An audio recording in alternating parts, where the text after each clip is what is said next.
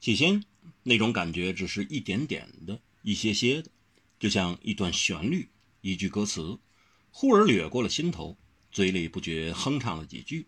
然而只是片段，不成篇章，唱过了就忘了。但不久之后，那熟悉的旋律又浮现了，而且渐次的组合了起来，慢慢的成了一首歌，一首在心里盘旋不已、一挥不去、激扰不休的歌。就像这年春分，春意特别浓。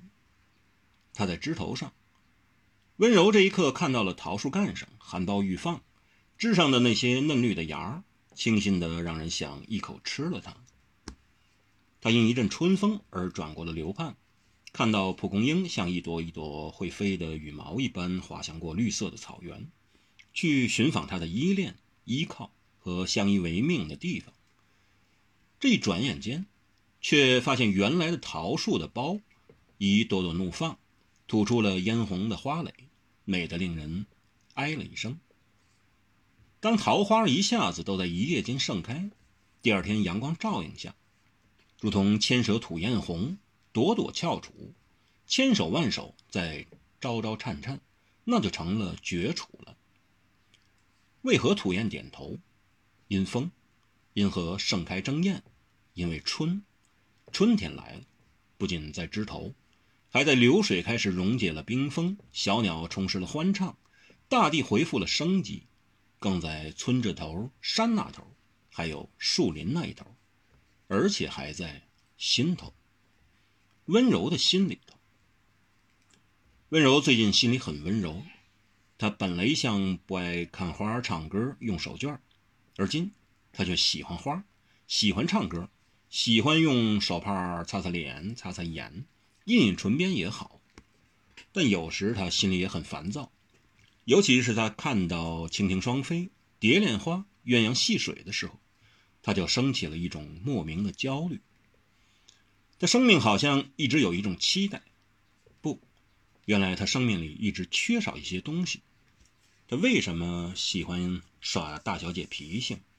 好像就是因为缺少了这个。他为啥要喜欢跟大伙儿去闯荡江湖？好像就是为了去寻找这些东西。为什么在别人当他是小兄弟的时候，他很习惯，但却不快活？许或他好像失去了自己真正的身份，一时不知自己到底是谁，这使他焦急了起来。不过这焦躁也是温柔的焦躁，只不过有时忽然发作的凭空而来，无缘无故，大家都有点吃惊，但都习惯了让他忍他任由他。因为当他是小兄弟、小妹妹而呵护他，使他觉得自己是一个不完整的人，至少不是一个真的女子。他甚至觉得对不起自己珍藏的胭脂盒，因为他没有机会可以用上它们。那么醉人的颜色，留在盒里，像昨夜凝固的销魂，涂在脸上，才能成为今日活现的色相。但除了那一次。他上金风细雨楼去找白周飞之外，他一直没有机会用过。那一次，那一夜，那一战，结果有人为了自己死了，自己也险些失了身，连大白菜也丧了命。是不是自己原是前世修了七生的妖精，不能给叫破原身，一旦喝破，就得要人赔上性命？你就别说一向看来无忧无虑的他没有幽怨，他是有的。他甚至怀疑自己是妖是精，干脆扮作男装，当人家的小兄弟好了。一旦回复女儿身，就得阅历暗巷里的强奸、刘白轩中的迷奸这等可怖处心景象。他本来已打算咱把儿女私情搁下，先逃了一场亡再说。他本来要赖在京师不愿走。但他必须要走，因为他亮了相。蔡京下令，只追究在劫囚中露了面目的人。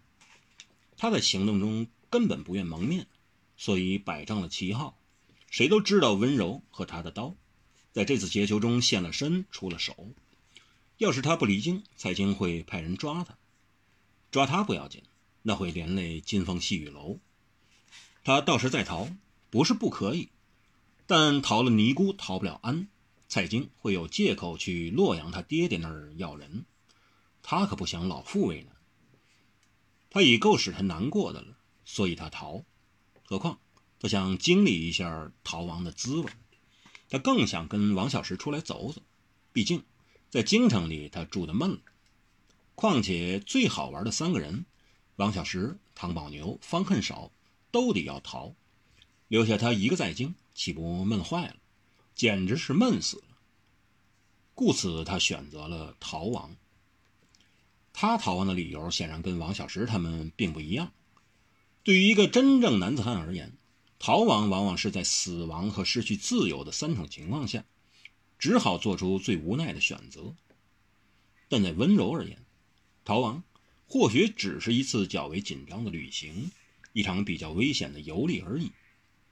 只不过他没想到，一向有他们在就闹得个天翻地覆、风云色变的老牛和大方，竟然一个成了麻木不仁、行尸走肉，另一个虽然稍稍好上一些，但也唉声叹气、垂头丧气。看得出来，方恨少的笑颜也多只是强颜欢笑而已，是以。本来已将心中的温柔暂且化作刀锋的他，有时时常时时常常，又有一种时尚开花的感觉，就像那一两个句子，渐渐唱成了一首歌，就是那一两个词儿，慢慢讲成了一个句子。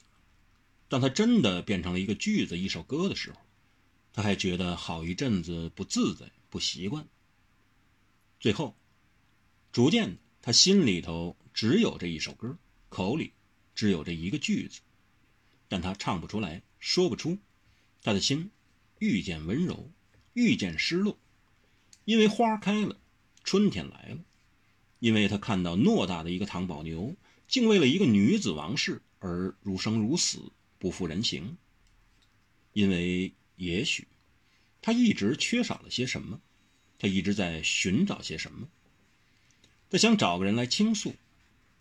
不过，在这段日子里，连一向积极乐观的王小石也比以前消沉了。他似乎一面忙着跟唐七妹等人商议逃亡路线，一面要应付沿途的追杀与伏击，还一面要留心唐宝牛的一举一动，更一面要留神一路上经过别人地头地盘的礼数和禁忌，且不时要留意京师里传来一波又一波、一次又一次的武林和朝廷权力斗争、权位转移。权势巨变的消息，这些事撕成了一块一块的如山大石，都肩在王小石肩膀上。就算是一双再能担正义的铁肩，也会塌的，也会垮的。你要一个人不再开心、自在如意，很简单，只要你有权，你就给他个王位或官位；只要他的乌纱帽一戴，紫蟒袍一穿。就从此变成了个忧心忡忡、愁眉难展的人了。有时候，给人名和利，也一样可以达到这项效果。温柔可不知道这些，他也不理会这些，他不管，他只想寻找他没有或失去的事物，好让自己不虚度这一场花开，这一年春天，这一个心愿，可不是吗？他在大家歇息在离村的时候。发现梨子都没熟，全是青色的，比枣子还小，有的还只是一朵朵带点淡青的花。他就觉得很幽怨，一边吃着糕饼，听着贝齿间发出的咔咔脆响，一边想找粒可以吃的梨子。这一路上，风尘仆仆，可比红尘滚滚更易使一个年轻、活泼、俏皮、娇艳的姑娘蒙尘。她温柔。洛阳府仪温婉的掌上明珠，而今竟连苹果、李子、梨都没得吃，一口也没得好，咔嚓咔嚓。他想到这儿就鼻子痒痒，牙酸，心也酸。但他在梨叶间仍找不到一颗可堪咀嚼的果实，却只在一朵淡绿奶白的梨花间找到了一只美丽的甲虫。甲虫是最美丽的虫，它有翼，像鸟。会飞，它有花纹，像贝壳，设计了图案。它有脚，会走，而且不会咬人蛰人，善良的就像只小型而又修养的龟。别看它虽羞怯，却不会缩头，真有趣。温柔一笑，就开心了，酒窝深深。其实人只要想开心，只要笑，笑开了，心就会开的。相由心生，但反之亦然。一个没良心的人，只要常强迫自己常常去做善事，自然而然就成了善人了。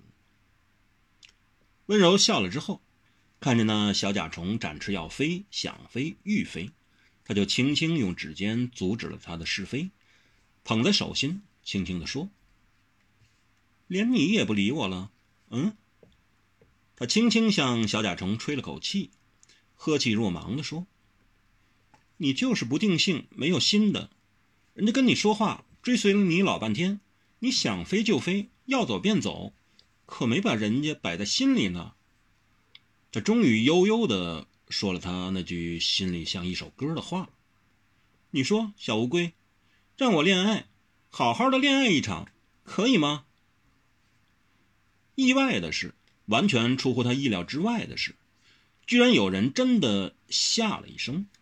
那人好像听到大地的震动，而发出了一声见了鬼般的或鬼一般的怪叫。